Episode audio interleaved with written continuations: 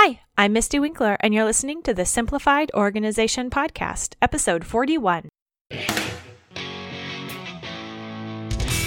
Organization is not a once and done project. It's a set of habits that help us to be prepared, mentally as well as practically, for whatever real life throws our way. Organization is not about controlling our world, it's about exercising self control so we can respond well to the responsibilities we've been given. Season 7 is all about the habits we need to be organized. Let's go. Start the new year well with Keystone Habits. Rather than grandiose goals for a new year, we should be focusing on small habits that we can build upon. These new year habits continue giving because they become automatic, so we can gain their benefit without expending much energy while doing so. A habit is an acquired behavior pattern regularly followed until it becomes almost involuntary. Almost involuntary, automatic. We should work to make several key behaviors automatic rather than requiring will and decision. To just get out of bed without thinking, instead of laying there debating and arguing internally when the alarm goes off. To always keep water nearby to sip to get things on our lists and calendars right away instead of later, which often never comes. As Charlotte Mason said, whether habits are planned or created consciously or allowed to be haphazardly filled in by chance, they are habits all the same. Habit rules 99% of everything we do. A habit is a practice, and practice makes perfect. Practice means you're working toward becoming good at this thing. It means you don't expect yourself to get it right the first time every time. Deliberate practice is work, but it bestows excellence after consistent, persistent application. But a habit is formed by exercising the will. It calls for a decision, repeated over and over again, and begins one step at a time. Deliberate practice grows our capacity as well. As Emerson said, that which we persist in doing becomes easier. Not that the nature of the task has changed, but that our ability to do it has increased.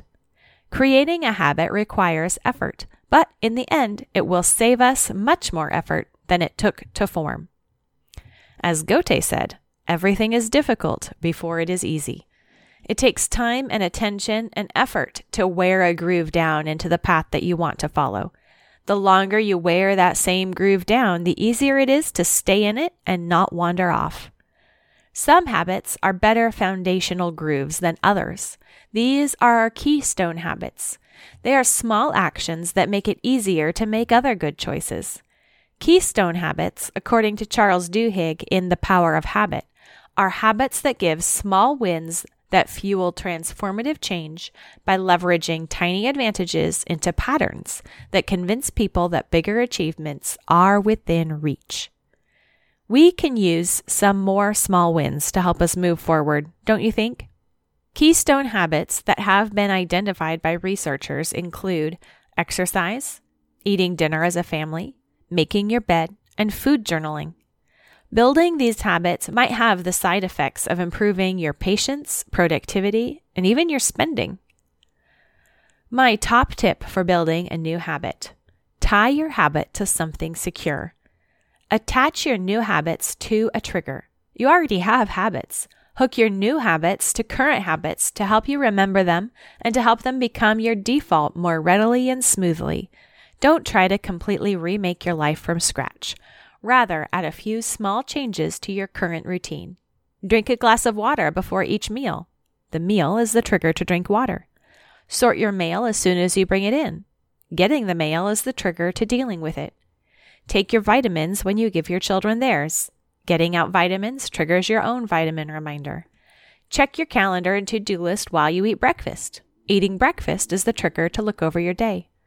Whatever new habit you want to establish, Pin it to something that already happens routinely every day. And that's it for this episode of the Simplified Organization audio blog.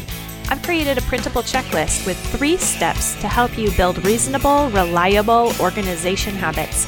Find that free download at simplifiedorganization.com slash audio and look for season 7.